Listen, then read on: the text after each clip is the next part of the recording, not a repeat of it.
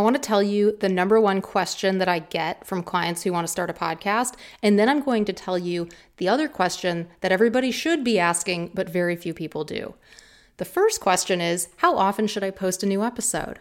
Well, your cadence depends on how much you can commit to producing your show, how often you want to do it. This this briefing, for example, airs every weekday. It's under three minutes a day. Yes, once in a while it goes a little over three, but that really should be the max for this type of short form flash briefing type content. If you're doing a regular interview style podcast and it's 30 minutes long and you have the time, I don't I'm not going to say bandwidth because that's a buzzword. If you have the time to do it once a week, do it once a week. Post it on Mondays or maybe midweek. I wouldn't post it on a Friday, Saturday, or Sunday. Those days get less listenership. Monday, Tuesday, those are usually pretty good days to post. If you're doing a YouTube style podcast with video, Tuesday, Wednesday in the afternoon, ideally. But if you can't do it every week, every other week is fine, or even once a month. If you are trying to get momentum and you start off with just once a month, you're not going to have enough of a flow and a backlog of content to really build listenership off the bat, it's kind of hard to start with a once a month podcast. You can go to once a month after you've already built your audience.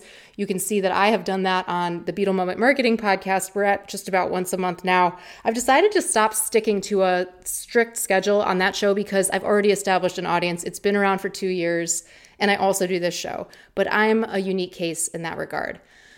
Anyway, if you have more questions about podcasting, cadence, voice marketing, getting your brand onto Alexa, all of the things that I work on, make sure that you book a call with me at emilybinder.com slash call.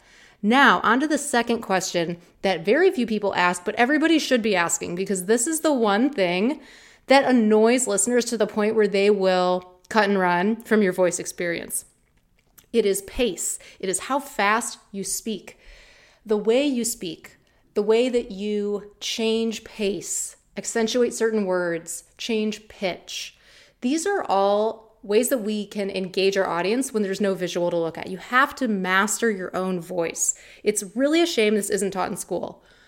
The worst thing you can do when you're doing an audio experience is speak too slowly or to speak monotonously. But to me, I swear, you know, slow talking drives me up the wall.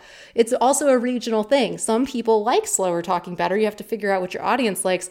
But especially in the format of a flash briefing, what you need to remember is that people process 400 words per minute. It's faster than human speech can even emit those words, people's minds move quickly. They process what you're saying. You don't have to slow yourself down to be understood. You will only drive your audience crazy. So pick up the pace, put a little emotion behind it. Try to get your show out weekly if you're doing a regular podcast. And if it's a flash briefing, keep it under three minutes, which means, yes, I'm over that mark and I gotta go. See you tomorrow.